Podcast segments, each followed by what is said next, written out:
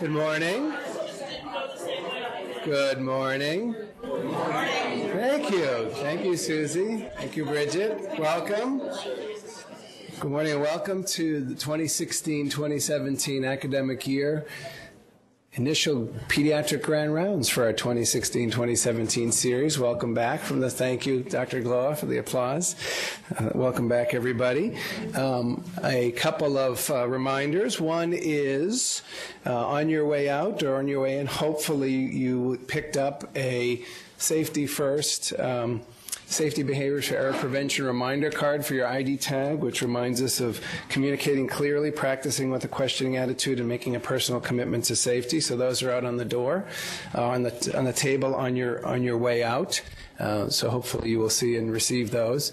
As we start grand rounds, a, a reminder to uh, leave your computers in your office or in your bag. If you are impelled to multitask or compelled to multitask, we do stream these grand rounds, and so you can watch them in the privacy of your home or office while you're doing work, but otherwise attention to our speakers is, is well appreciated.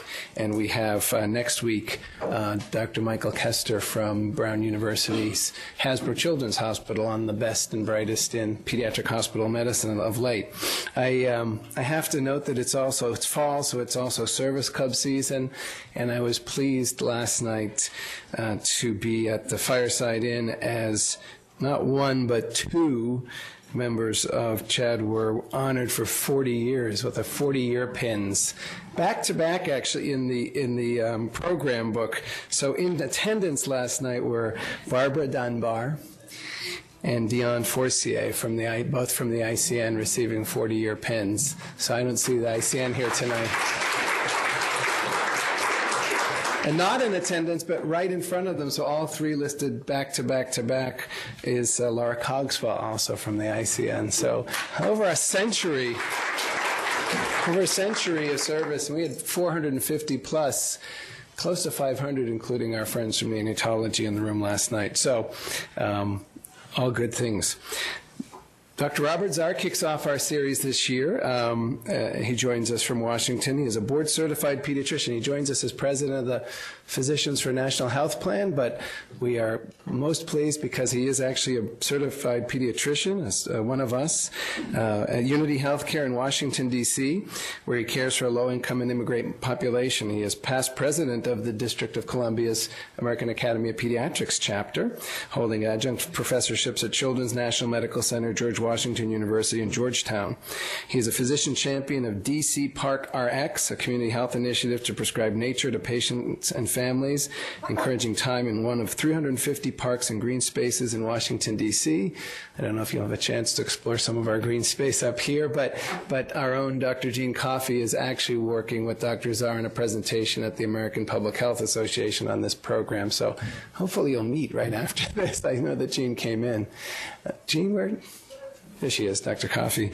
Um, Doctor Zarr is fluent and literate in Spanish, worked in the U S and abroad with Spanish-speaking populations, and he's very active in Washington, D C in quality improvement initiatives, including asthma management, injury prevention, literacy promotion, breastfeeding awareness, youth advocacy, tuberculosis prevention, and compliance with early and periodic, periodic screening, diagnostic, and treatment standards. Sounds like a pediatrician, right? Um, he received his medical degree from Baylor College of Medicine in Texas, completing his pediatric residency there also at Texas Children's Hospital. His master's degree in public health, specializing in international health from the United University of Texas School of Public Health. We're going to talk about the United States healthcare system today. Welcome, Doctor Zarr.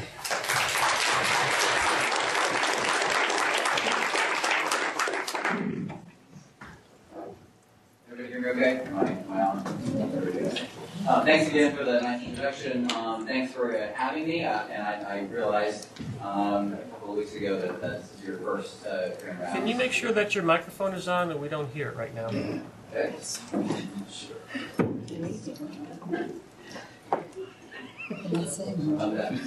Now? Uh, much better. Thank you. Now I can definitely hear myself too. Okay. Um, Anyway, so thanks for having me. Um, it is true I am a practicing pediatrician. I work five days a week. I'm missing, I had to rearrange my patients today in order to be here. I saw patients yesterday morning um, and was very uh, uh, kindly welcomed uh, in uh, Don and Pat's house. I'm not sure, Don and Pat, are they here in the audience? Yeah, they're right there. Um, family physicians uh, here in New Hampshire.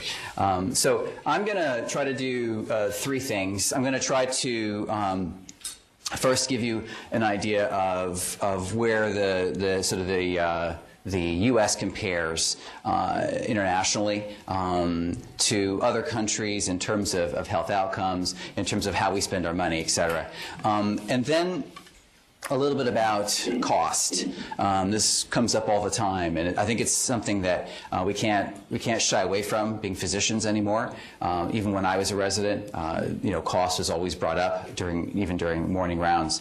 Um, and then the last is um, that uh, I want to just go through the basics about really what it means when we say single payer, even just those two words. Um, and as you can tell, I'm, you know, I love single payer. Um, and it is true, I'm the national president, so if there's any disclosures to make, um, I do serve uh, uh, as a national president. This is my, the end of my second year uh, doing that. It's a volunteer uh, position, um, and so I, I don't come to you with any kind of, of uh, financial incentive or otherwise. I just am very passionate about Um, about uh, being able to find a way to be able to provide everybody in the country with uh, you know, lifetime, quality, uh, you know, accessible health care without bankrupting us.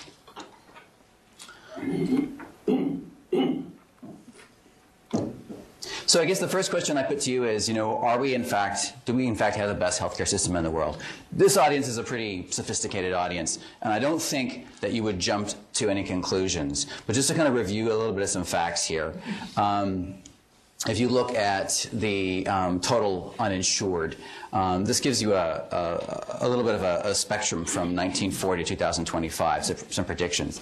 Um, I remember in two thousand eight, two thousand nine, um, there was a, a lot of talk about um, universal health care again. Um, do you all remember that?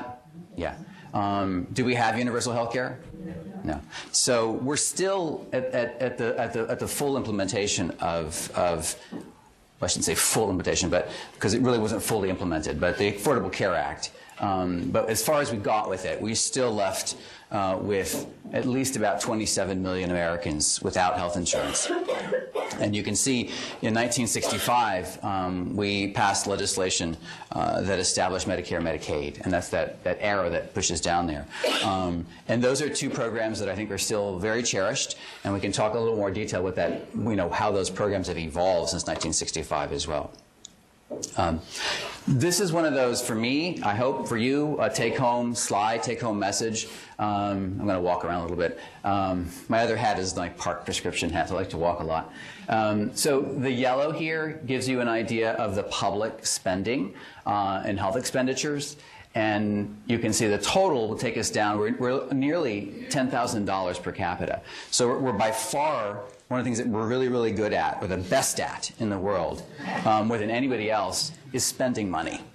We really know how to, to spend money, to waste money. Um, and if you compare, what I find most interesting is if you look at all the countries except Switzerland, the public spending alone is more than the total spending in every other country listed. So oftentimes you hear, one of the myths you hear is that um, we, we're not, you know, we, we can't afford health insurance for every American. And, and I would just say focus on this slide of any other slide in terms of cost. Well, we're already paying for it. We're already paying enough money to give every single person in this country access to health care through health insurance, except we're just not getting it. Um, You know, over the last thirty-five years, there has been a tiny growth in physicians. That's the yellow. And what you see on top of that is the growth in managers. Um, and, and, and part of that really is, is not uh, avoidable for hospitals, for practices, um, for people who are trying to provide a service, trying to help people by seeing patients, but are trying to get paid. And so there is an enormous bureaucracy out there. There's many, many insurance companies. They're kind of whittling down and being a monopoly these days. But, but still, there's a number of different systems in which we send a bill, and it's very complicated how you get paid. And so that's that huge blue area is how do you get paid for that service that you just delivered, for that well child visit, for the M R I, for the things that you do every day, for the counseling, how do you get paid? And that's the blue. So we spend a lot of money on trying to figure out how to actually get paid. And on the other end of that, the insurance industry is there to figure out ways in which to not pay you. So the wanting to get paid and the not wanting to pay you is all that blue. So we certainly don't fare the best in life expectancy. I'm going to go through this kind of quickly, and these slides are available to you. And I think this presentation, as you said, is, is being taped. Um, so we don't fare, we don't live the longest in this country. Um, we do not have the lowest child um, poverty rate.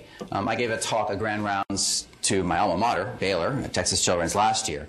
Um, and I pointed this out, and you know, a little bit to, to, to my own embarrassment, because Texas has one of the highest, in terms of our states, one of the highest rates of child poverty. Um, and you know, you look at other countries on there like Denmark and Finland, and you can see that there is a, a slightly different emphasis on children than we have here. Um, we certainly don't fare the best in terms of infant mortality. Um, and if you come to D C, Uh, and you come to Ward seven and eight, you go east of the Anacostia, um, and in a lot of parts of D C, you know, we have infant mortality in the upwards of thirteen or fourteen um, per one thousand live births. Um, it's an unstable ratio. We have a population of six hundred thousand, so we're not talking about a huge denominator. But nevertheless, we have a really big problem with this still. Infant mortality, we certainly don't fare the best. Um, some will say, another myth, that, oh, well, you know, people's behavior, you know, they, they, they drink, they smoke, and so they're killing themselves, and that's where all the cost is going. Well, if you look at populations once again, you can see that the percent of the population, and this one is over fifteen who smoke, doesn't put us at the top of the list, believe it or not. Some will say, oh, it's because we have an elderly population, and they're very costly to take care of. So you, once again, you look at the numbers again, you say, hmm, how do we fare in terms of our percent of our population over the age sixty-four? Once again, we don't have the highest percentage in that age category. Some will say, well, we keep patients really long in the hospitals, and, and that costs a lot of money being in the hospital. Once again, not true. If you look at the average days, inpatient days per capita, you see that we're actually one of the lower ones. Some will say, oh, well, we, you know, people overuse the system. They go to their doctor way too much. That's a big problem here. Um, well, actually, it's not. Um, and there's an outlier in terms of physician visits. And you can see, like, Japan is nearly thirteen visits a year. Um, there was a documentary, I think, called Sick Around the World, and where there was some interviews done in, in Japan. And, and I was interested because I was like, that's a lot of visits a year. That's more than one a month, right?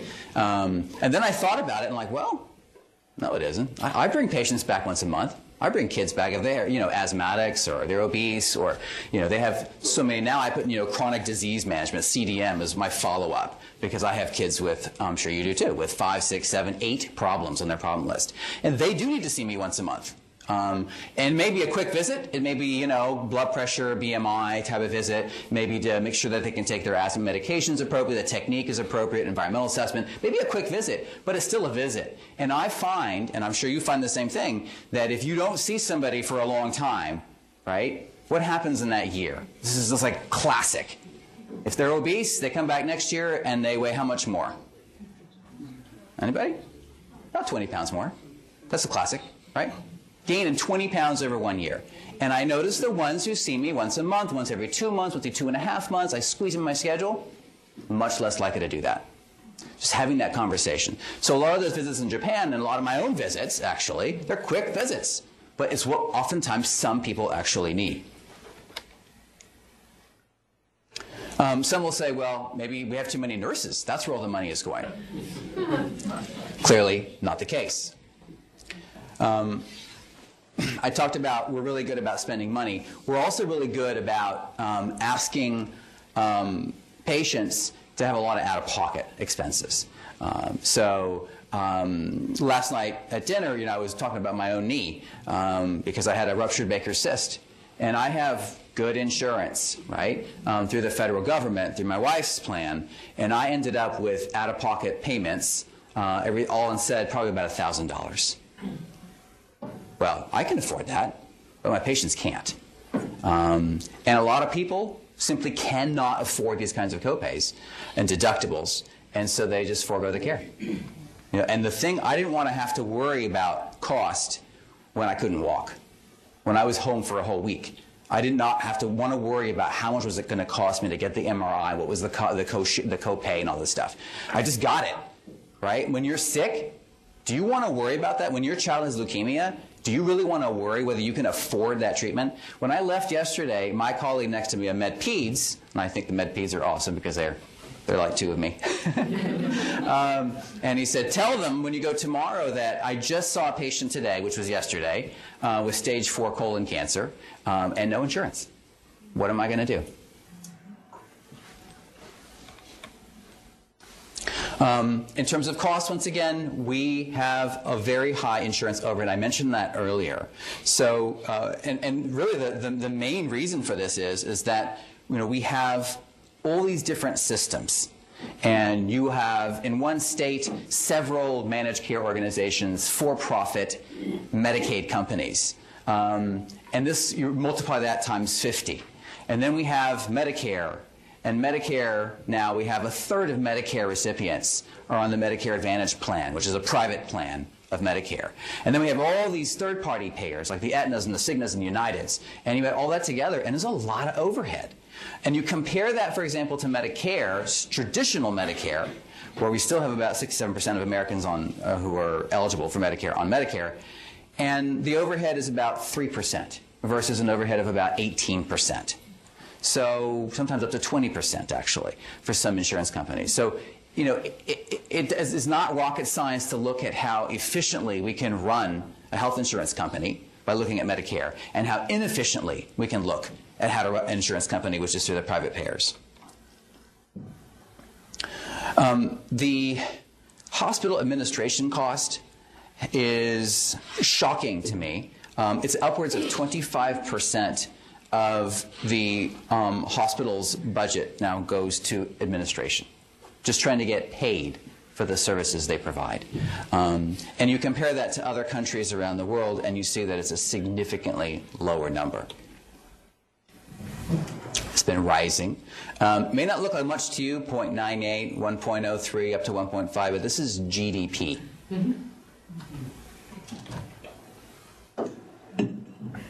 A quick look at Canada. Uh, I know that uh, one of your borders is shared with Canada. I was recently in Canada, in Montreal.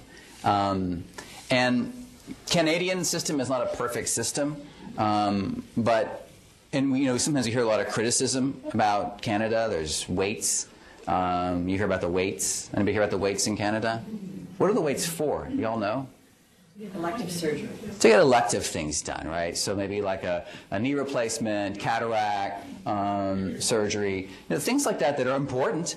Um, but we don't get a ton of data or stories about people with heart attacks being turned away, uh, or with strokes, um, or people with Baker's cyst that ruptured who couldn't walk for a week. Um, so people get care. Um, I recently went to Canada for a conference. It was the Ontario Association of Health Centers, I think it was called. And it was amazing to me to be in a conference where there's just so much talk about social determinants of health. It's Canada, right? Social determinants of health and all these things that are like so public health. Um, and part of the trip was to a community health center in Toronto. And I work at a community health center in D C. And I was curious to see what it looked like. And it looked very much the same. And where I work, it's a lot of Spanish you hear, and Amharic, and French, and Arabic, all these different languages. Wow, same thing in Toronto. This is amazing to me. Like, it was very, very similar. We just went through a renovation a couple of years ago. They went through a renovation a couple of years ago. Um, you know, so I was like, what's the difference? So I went, and I kind of pulled away from the tour a little bit, and I found a physician to talk to. I was like, what's it like working here? You know, tell me, tell me what it's really like. And he said, you know, tell me how many years he worked there, this and that. And I said, how many patients do you see a day? Just curious, on your schedule. Anybody? It's a community health center. thirteen, about thirteen a day, he said to me. I'm thinking, I see thir I, I thirteen and a half a day in a session. Um, you know, uh, so it was interesting. And, and I said, I had curiosity here. How much time do you spend on billing every day? And, you know, the typical Canadian way, kind of crinked his eyebrows and like, what? Billing? I don't do billing. So here you have a community health, I mean, he's being serious. They don't do billing. So they're a budgeted health center, and they receive a budget. Wow, what a novel idea. Hmm, Dartmouth, Hitchcock could receive a budget to operate. So they receive a budget to operate by the um, province, the provincial budget. And they went so far, the, the, the health minister of Ontario, at least the time I was there, a social demographer, um, wanted to see, you know, who is doing a good job providing care, and actually did a, looked at, they looked at data, hard data, to see whether outcomes, health outcomes for community health centers were as good or better or worse than the private practice groups who were also being paid for the provide, services they provide in the same province. And now, mind you, the patients you're seeing at a community health center in Toronto are not that healthy um, as the other population. Um, they're difficult to serve, speak many languages, a lot of cultural barriers, very similar to what I do. Um, yet their outcomes are still better. And actually the money, more money got diverted into the health centers than, than, they were, than they were before, because they looked at the data and they said, wow, you're doing an amazingly good job with the budget we're giving. We're going to give you more money. Um, very kind of common sense to me, but apparently we've lost a lot of common sense here. Um, the dollar uh, comparison between Canada and the U S obviously fluctuates, um, but just in case you're wondering, no way in hell am I going to work in Canada, because I'm not going to make, I want to make more money here. Just, just as a, a little reminder to you that even with the adjustment, the fluctuations, um, pediatricians actually fare quite well. Um, so despite this one, another myth that doctors make no money uh, working in England and Scotland and Japan and Canada, um, simply not true. Um, if you know anybody who works there, you can ask them. It's funny, I give another set of slides when I do my part prescription talks, and I, and I, I tell them, this is not a filler. This slide is reducing your blood pressure and your stress hormones right now. Um, and maybe you need that too. I think I need that. I certainly, every day I need this. Um, so um, I'm going to kind of keep going here. I want to make sure we have time for questions. So the Affordable Care Act, uh, I want to go through this a little because this is sort of what we're dealing with now, right? I mean, two thousand ten, uh, this was passed into law. And sometimes you'll have a little, a few questions about it. I'm not sure what it is still, um, and really kind of what, what were some of the positives about the Affordable Care Act. So ten essential benefits, um, but there's no one standard benefit package. Um, and eliminated copay. So I know when I take my kid for his well child, I don't receive, I don't, they're not asking me for a copay anymore for the well child stuff. Um, but it's only on preventative services. Um, and there was an important provision in there to limit overhead um, to twenty percent. Uh, that's a lot of overhead. So, um, but that's what it is in, in the bill. Um, versus like a three percent overhead, you know, for Medicare. Um, and there's really no regulation of premiums, deductibles, and copays. And there's no out-of-pocket caps. So what are we left with? I want to skip to, I want to show you what we're left with, if I can get there. We're left with this, which is very interesting to me. Um, and this is what happened with A C A, right? We don't have universal care. And we have a tiered system. So we have bronze, silver, gold, and platinum. So rather than saying, I don't care if you're sick, I don't care if you're healthy, I don't care if you're a baby, I don't care if you are one hundred two years old, you're going to have a standard benefit of packages. Right? Rather than doing that, we're going to say, choose. You can choose. And there's your, your cost, you pay that, and this is what's, what the insurance is going to pay. So we still have a very much a tiered system. right? Um, which was not kind of what I was thinking when we were talking about universal health care. So the impact on the uninsured is something to talk about, right? We went from forty-six million to thirty-three million um, over the span of four years. I mentioned earlier that we'll be down to about twenty-seven million, which is a good thing, right? We have expansion of Medicaid, but not in all fifty states, right? Um, thanks to New Hampshire, we're one of the states where you have Medicaid expansion. Um, it's a good thing that we have expanded that. That's really solid access to care that people didn't have before. Um, and then there's some individual coverage that was uh, purchased through these exchanges. Many states chose not to establish a, an exchange, an insurance exchange to buy insurance, and so they could use um, the, uh, there was actually a Supreme Court decision on this over the summer, I think it was last year, last summer it was, um, to allow individuals living in states whose states did not create a state exchange to use the H H S dot gov um, to buy their to buy their insurance that way.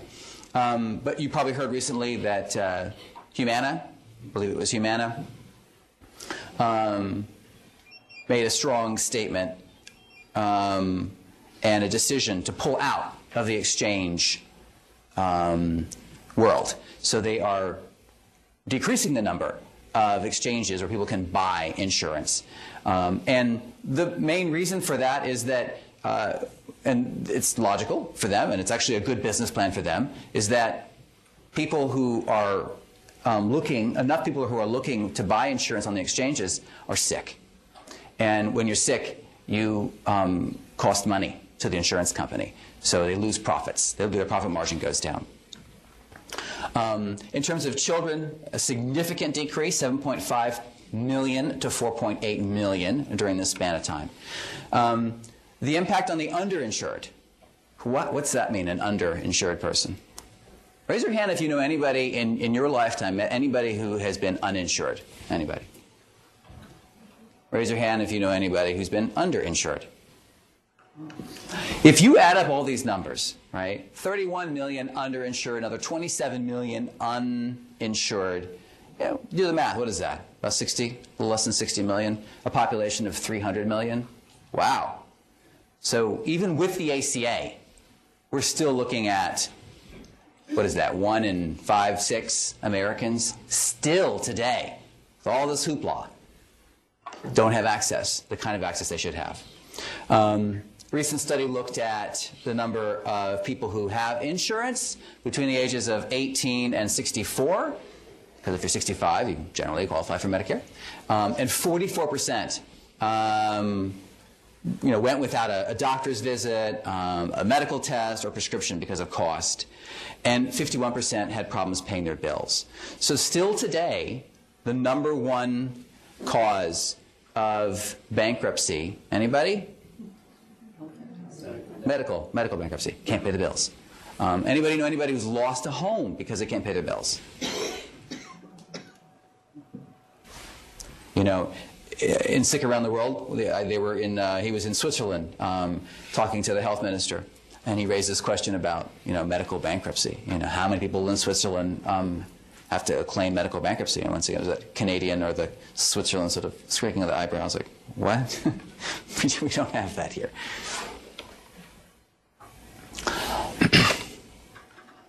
So, in two, working up to two thousand ten, all these, all this talk about, you know, cost control. We're going to have cost control um, in the A C A, and these were a lot of the things that were discussed. Right now, you know, being somewhat of a scientist, I'm not a researcher, but you know, I, I like to think that I look at data to try to make decisions.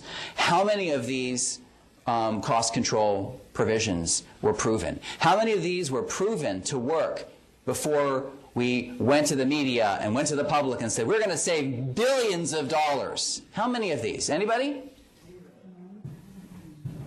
Oh, is, are there more coming? No, this is actually a blank slide because none of them were proven.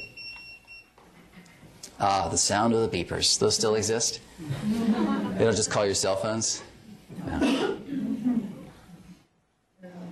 So Anyway, so the, the point is, is that, you know, we sh I showed you the bronze, the silver, the gold, the platinum. This just to give you an idea, you know, in, the, in New York State, you know, what it, what it means to have the bronze plan, all right? Out-of-pocket maximum of twelve thousand seven hundred dollars. Now, the kind of person buying this in the first place, do you think they have twelve thousand seven hundred dollars to fork out for out-of-pocket? I know my patients don't. So this is the overhead um, in insurance, um, two hundred sixty-six billion dollars. And sometimes these numbers, they just, they're so overwhelming and they start to mean nothing to many people. They just see them too much. But um, try to think about, every time you see these slides, this I do it anyway, I try to think about patients I'm serving. Um, what I do in my day-to-day job and how it could be better.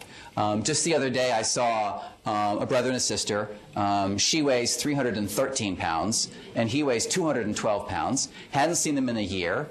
And why not? No insurance. Now mind you, I work at a place of last resort. You, you can come to me and we're not going to go to the credit agency if you can't pay your bill. We actually, the federal government requires us to ask, right? To ask every patient for their ability to pay. We're, we, that's not a choice. We have to ask that question. But we're not a, you know, for-profit hospital system. We're not going after their, you know, bank accounts to get paid.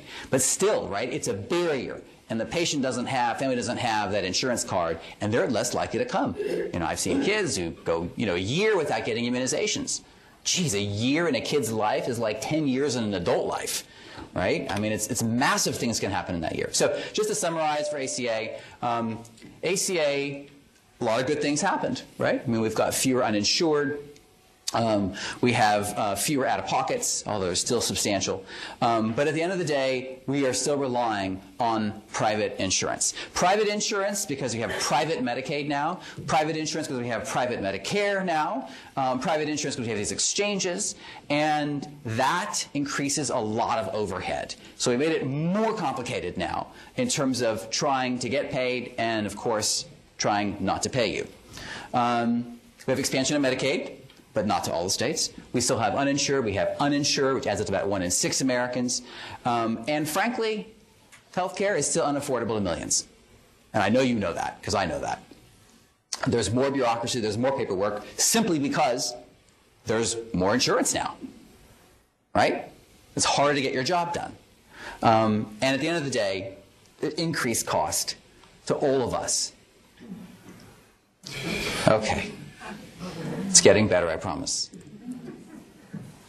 This is actually were taken by a fellow um, single-payer physician activist in California. She takes marvelous photos. So where's public opinion with this? Um, this is an old slide, and I put it up here on purpose because it says two thousand six. Not much has changed.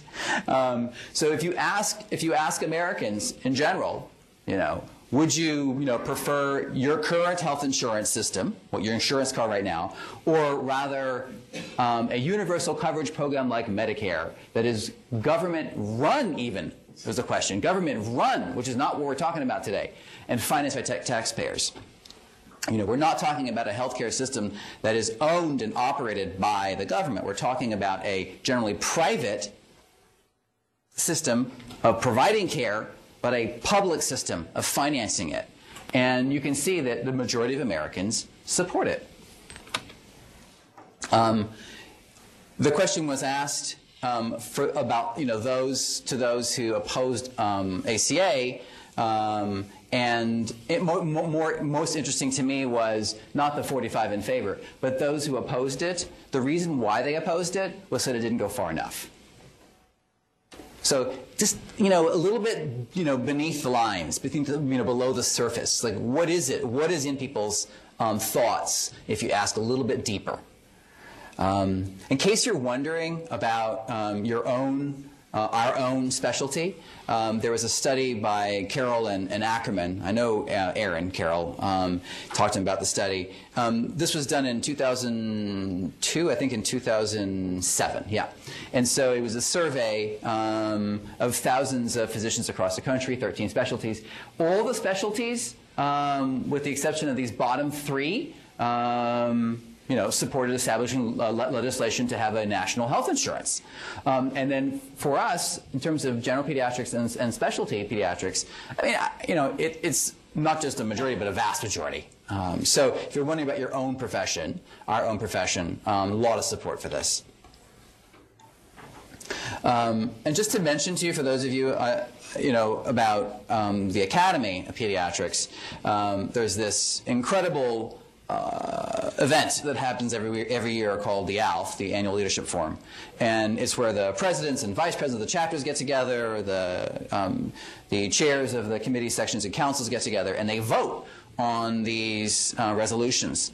And one that was uh, voted on and passed uh, last year was this one here. That was the result that the Academy, through its Committee on Child Health Financing, examine and report on financing universal health care by means of a single nonprofit public fund. So even within the Academy, even within the leadership of the Academy, um, there is a growing interest in, in at least looking at, you know, looking uh, at the effects of single payer, establishing single payer on our profession. That guy in the the guy, little guy in the green is my kid, if you're wondering. This is uh, Greenbelt National Park, just about maybe twenty miles from D C. So what is single payer? Um, it's actually kind of simple. And I, I don't know, I find that with every decade that goes by for me, I'm, I'm looking for simple answers to complicated questions. Um, so uh, the other day I saw a, uh, a uh, short, uh, stout uh, guy, and, and uh, he's been gaining weight. And, and I said, tell me, what does your dad do? And he said, he's a, you know, he works in construction. And I was like, is he, is he strong? You know, he goes, yeah, he's strong. And I said, that's good. Um, and I was like, you know, um, I said, I said um, you're, like, you're probably like your dad, you know? And I said, are trees strong? And he goes, yeah, trees are strong. They have roots, you know, they're, they're well-rooted, big trunks, you know. And I said, what does a tree need to grow? And he thought about it for a little bit. And he was kind of puzzled. And I said, there's two things a tree needs, right? It needs sun and needs water. You also need sun and water. Go outside, play. I'm going to show you how to do that. And drink water. And he was just like, yes, I'm going to do that. Um... holding down obesity to two things, which is not fair. Um, but anyway, so, you know, what is single payer? Well, you know, one of it is, is this principle of that healthcare is a human right, right? And if you're not there yet, we've got to get you there. Um, but I think in this crowd, probably most everybody would agree that it should be a human right. And the other one is, is autonomy, you know, the choice to, to go where you want to go. Right? And if I pull out my, my insurance card, wherever it is, um, you know, I, I know that I have very limited coverage. I can't just go anywhere. I can't go to any hospital. I can't go to any doctor. I can't go to any pharmacy. I can't just go anywhere I want to get the care. Right? So that's not freedom. I don't have freedom. I don't have autonomy to go where I want to go. We want that for you. Right? We want that for you as a physician or a future physician. We want that for you as a patient. Right? Um, I don't see patients sometimes because they can't come to my clinic for some reason. We maybe don't accept that insurance, right? Um, we take Maryland and D C Medicaid. We don't take Virginia Medicaid. So I live in D C, right? It's like seven, seven miles. Um, is that fair? As soon as I go across the border? So I lose patients every day. I hope not because they hate me. Um, you know, because they move one mile. Does that make any sense to you? Doesn't to me, and I'm tired of it. Um, the third is there's no role for um, making enormous profit fortunes off of our patients. A tricky one for some people. Like, well, I, you know, I work hard every day, and I go to the hospital every day, and I'm intubating, you know, and I, I want to get paid for what I do, and I want you to. But when we're looking at, let's say, a salary of a Aetna C E O or a Cigna C E O of twenty-eight million dollars, is that right? You know, while at the same time, we have twenty-seven million uninsured and thirty-one underinsured and kids gaining twenty pounds in one year because they don't see their doctor, their pediatrician. And the last is about democracy, that, you know, if you still believe in democracy, and I happen to still believe in it, um, that the overall policy should be set by us. You know, not in the in the in the in the in a, in a closed door boardroom for insurance companies, right? At the end of the day, if the insurance company tells you, not going to cover that M R I, what are you going to do about it? Honestly. Go home and cry? Pretty much, right? I mean, the other day I had a kid with an anaphylactic um, allergy to peanuts. I'm sure you've never seen that before, right? And I, I just could not, but this is before I knew what was happening, right, uh, with the company that, that has now jacked up the rates of, of epinephrine to six hundred and now three hundred, I guess you can get it at three hundred. And my kid has Medicaid. He has Medicaid. How could he not have his EpiPen? I said, I'm getting on the phone right now. I'm going to waste forty-five minutes of my time. I'm going to make my next two patients wait just so I can see what it feels like again. Um, and I got on the phone, and I went from one person. This is a Medicaid-managed care organization. And I went from person to person to person to person. Raise your hand, that's never happened to you before. And at the end of forty-five minutes, I still didn't have an answer. And I said to him, I don't know what to tell you, but your kid could die. I don't know what to tell you. I will keep trying. But as you can see, I just tried for forty-five minutes. I had him, you know, I'm on hold. I'm, I'm trying to do my work, you know, charting and talking to him while, while I'm on hold. But every time something got on, I stopped what I was doing and talked to them. And I'm not mad at the person on the phone. They're not responsible for this. But that C E O who's making twenty-eight million dollars is. Like, it's just not right that I can't do my job. So if you think that we can battle with these insurance companies and give us better rates, I'm, I'm, I'm, I'm done with that. I, I, it's not working. For me, it's not working. So comprehensive care, quality, choice, and affordability, we've talked about those. Um, you know, what does single payer include? Well, we've talked about these as well, right? Automatic enrollment, the day you're born, you get it, to the day you die. Free choice, you don't have to have limited networks. Um, hospitals and doctors are independent, and they are not owned by the government. Um, there's a public agency, that is the government. Um, and it could be even that, it could be that once we get national health insurance, and we will get it eventually, that yeah, we might rely on the private sector to do the billing. That's, that's okay. That's fine. It's actually what happens now with Medicare, right? There's not like some big, huge Medicare office where all the bills are sent to, right? Even in Canada, the provinces do it on a provincial level. Um, and it's financed through tax, right? You make ten billion dollars a year, guess what? You're going to pay a little more.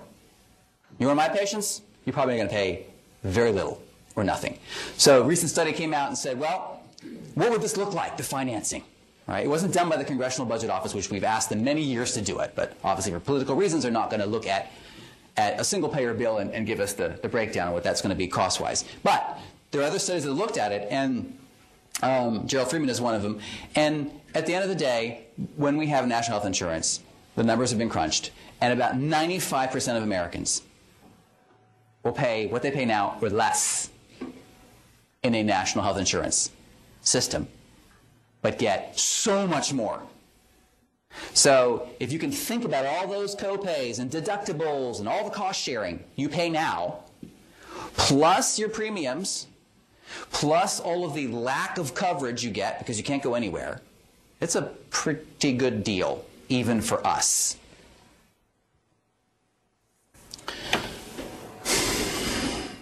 So what does it cover? It means every American for all lifetime medically necessary services, right? And I put that in slide, I don't know, like twenty-eight or thirty-two point, um, because it means everything, right? Everything that's essential, right? So there are some things that aren't essential. Let's say you have a heart attack and you end up in the hospital, okay? Or a stroke.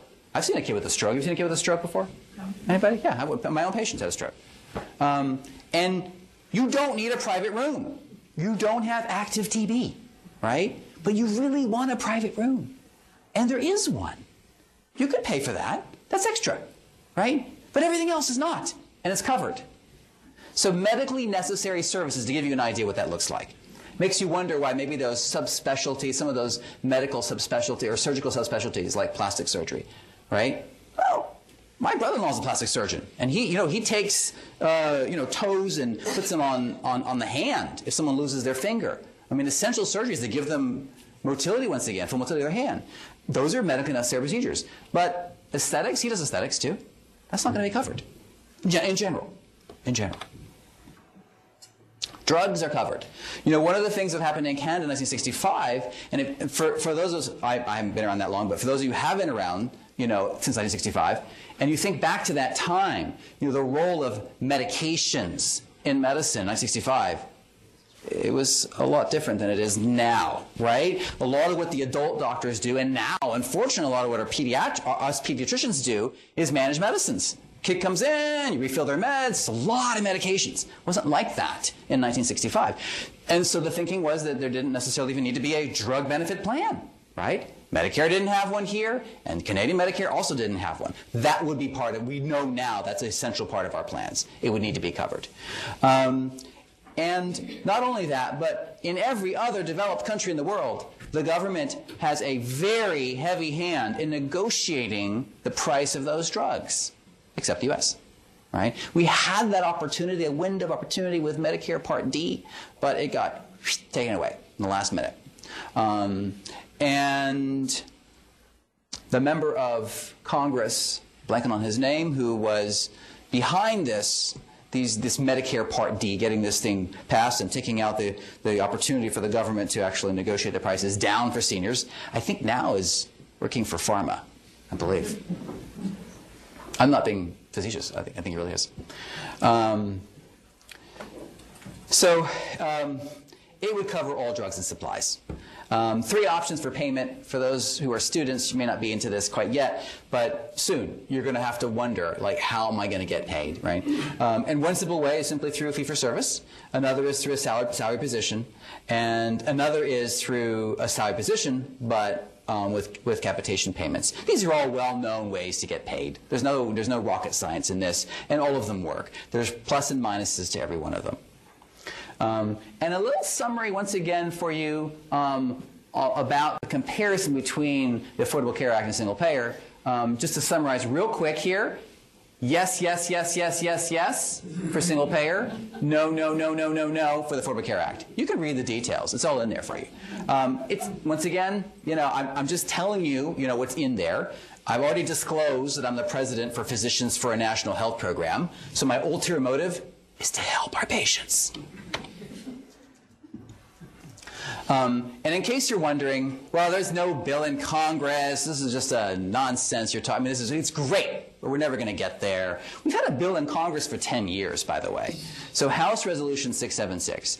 You know, the number of, of, of, uh, of supporters, uh, people who've endorsed this bill in Congress, it's varied year to year, session to session. Um, and I forgot to look up the exact number before I gave this talk, but I think we're somewhere in the sixties right now. If I'm not, if I'm not. So even with A C A, even with the Affordable Care Act, we still have a sizable group, in my opinion, who still support it, who still support establishing single-payer national health insurance, even in Congress. If you want to read it, well, let me ask you this. How many pages is the A C A? Anybody know? It's thousands of pages, actually. Yeah. Um, it's written that way for a reason. It's also, it was also written largely by a former insurance company executive.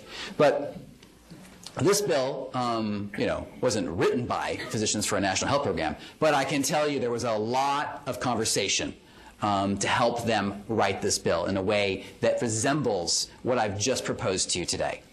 Um, and it's how many pages long? So eleven. Wow, someone's actually reading my slide. Um, it's eleven. I read it. I mean, I think you have time for eleven pages, right? I mean, I think most journal articles these days are somewhere in that range still. Um, and I put the website if you want to, if you want to pull it up yourself. So, how do we know it can be done? Well, essentially every other rich country in the world has done something like this. You know, if you want to look at, if you really want to go and look and read about, like, what's the purest system of single payer in the country, um, I would say it's a toss-up between Canada, Scotland, and Taiwan. Those are the three I would go to if you really want to know, like, where is, you know, where is the most purest example of what I'm talking about. I'm not a purist. I'm not the enemy of good. I see patients like you every day. Medicaid is what keeps us working every day. My salary, okay? But I'm trying to think in the future here, a few years down, right? We've got to do something. It's, it, it is imploding in front of us. Um, and it's this sort of festering sore that's not going away, um, even with the changes since two thousand ten. Um, all of these countries spend less than we do. You, you remember that slide, right? All of them spend less than we do. Ah, the sound of a beeper again. All right. Um, if you need to go, go and take care of your patient. I mean, I used to run out. I remember running out of grand rounds. Um, and, um, you know, most of these countries have better health, better health outcomes. They have lower death rates. Um, you know, some will say, but our, you know, our treatment for cancer is like one of the best in the world. if you have insurance. So if you start looking at, you know, comparing apples to apples, oranges to oranges, bananas to bananas, whatever your fruit is, you'll find that the average American, maybe it's star fruit, I don't know what you guys eat, um, but when you start really comparing and looking deeper, what you'll find is the average American does not do as well as the average Canadian, Taiwanese, Scottish, German, French. We can go down the list, right?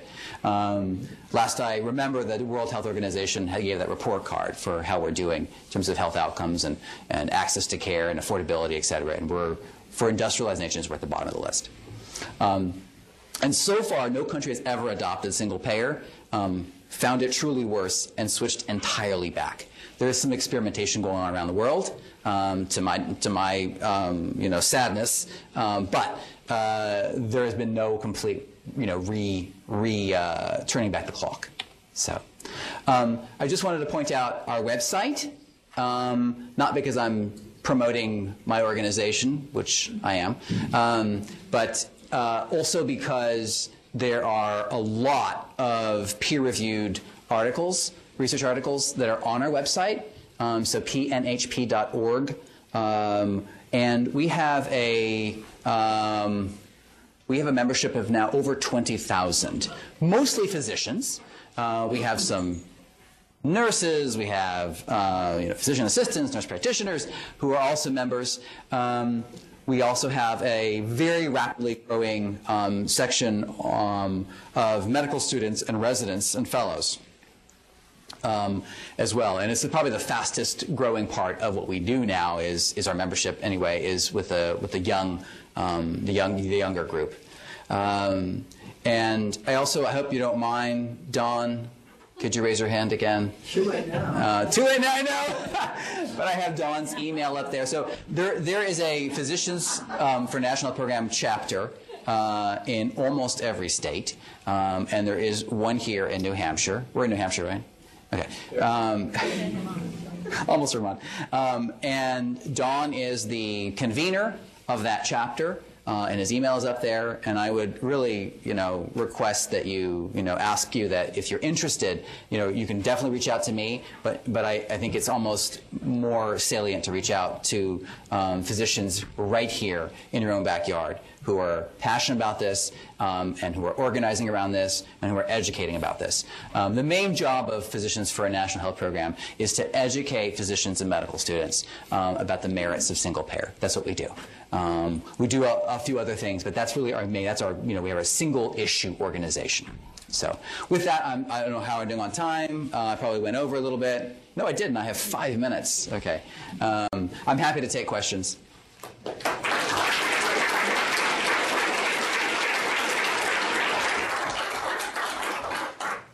There is a Vermont chapter for those of you that were working. Sorry, thank you for saying that, yeah. So this may be a response. Sorry. I'm sorry. I, I pointed, but I didn't introduce you. That's all. um, maybe a rhetorical question, but how quickly would this change if we had election financing reform? You said campaign finance reform? Okay. Campaign, yeah. Um, It's a, it's, a, it's a topic that's so important that on our, one of our past uh, annual meetings, our, our keynote speaker was talking about campaign finance reform. And, and the answer is it, it, it does, it has to happen, right? I mean, right now we're in a situation where the, um, the, the corporations um, have too many close ties. As I alluded to earlier, you know, the uh, Medicare Part D passed, Uh, which is the drug benefit plan for Medicare. It passed in its current form um, because of so much influence from the pharmaceutical industry, and it is honestly embarrassing that we have this ro this uh, rotating uh, uh, uh, what's it called um, door, what's it revolving door? Thank you, um, between the corporate world um, and the government. I mean, they, you know, K Street, K Street in, in D C, in Northwest is where a lot of the lobbying firms are, but they're everywhere now. I mean, it's not just K Street anymore, um, and I, I totally agree with you. And so one of the things that I that I often say is, you know, partner with other organizations that are fighting other causes that are very related to what we're doing. Um, so, you know, I, I think that uh, P N H P does a, a fairly good job in partnering with Public Citizen, for example, National Nurses United, um, uh, uh, uh, Healthcare Now, a number of other organizations. We have, you know, monthly conference calls with them to have a strategy and to have tactics for completing our goals. Um, so I, I applaud you for saying that. It, it does need to happen. Um, but as I said earlier, I mean, I still believe there is some semblance of democracy in this country, um, but we need to fight for it. We actually need to speak out, um, and uh, part of that is advocating. So, yeah. Yeah.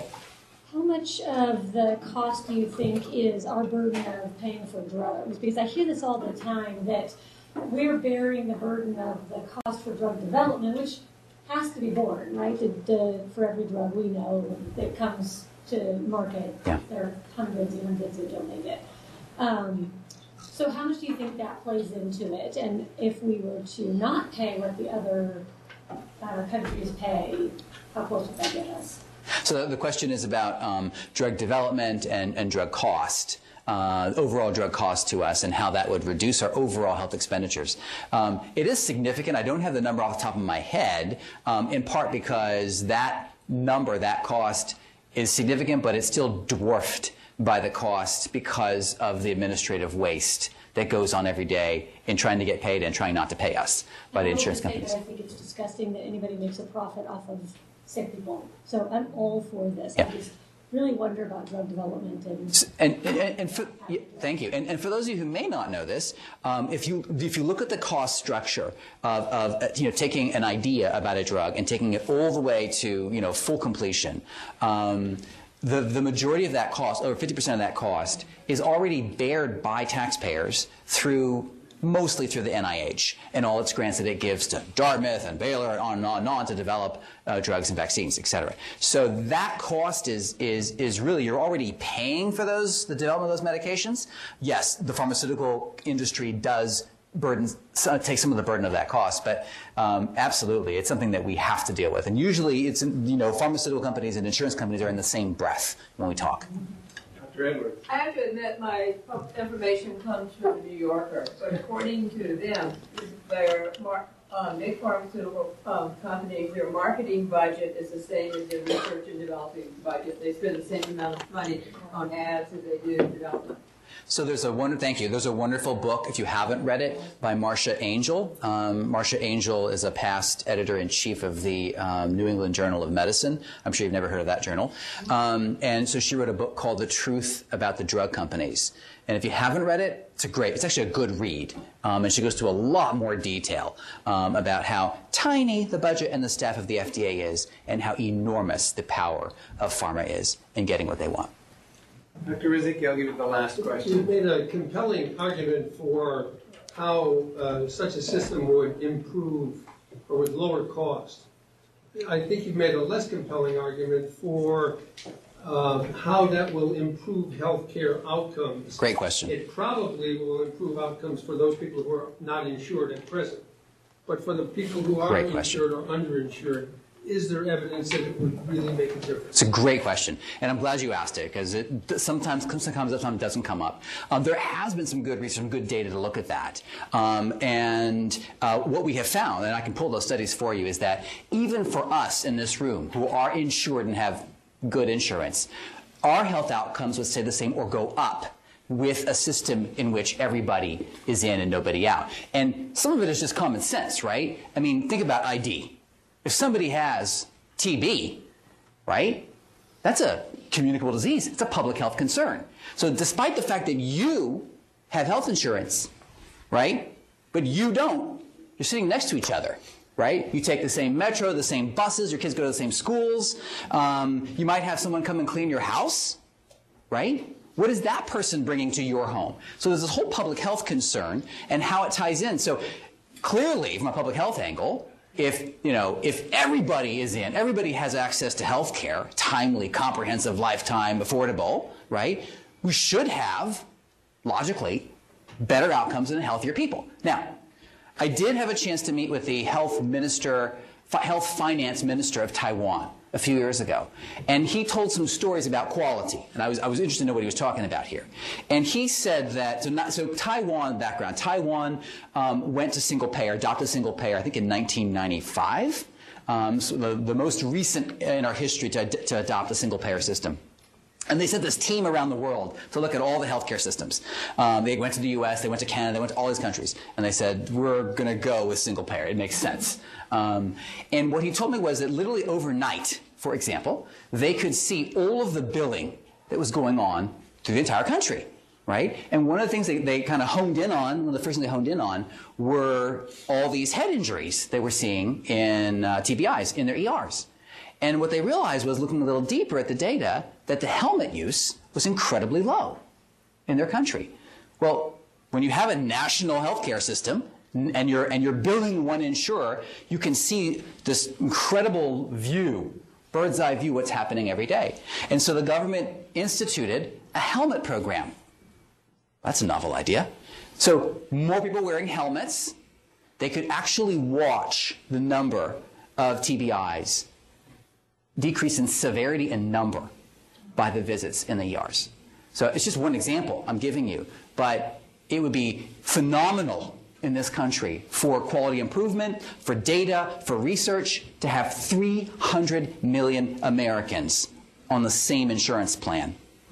Would it not? I mean, it would be even better if we had one electronic health record. Whoa, one button, and we could queue all, you know, query all the asthmatics and all the B M Is above, you know, ninety-five percent, et cetera. But imagine the world, right? And if you're wondering if this is a, a fantasy, it's not, because we do that with Medicare right now. A lot of the quality research is done through Medicare because it's one system and one payment system, with a few, you know, you know, twerks and the tweaks and the, the fact that it's been privatized. But we do that already now. So I would say, you know, um, people like, you know, Don Berwick, a pediatrician, has now recently come on board and ran a campaign, uh, you know, for governor um, on single payer, you know, because he even realizes that, and he's the quality man, right? I mean, he is, if there's any one person I can think of in our field, it would be Don Berwick, and he has said repeatedly now, single payer is the way to do this. Thank you all very much.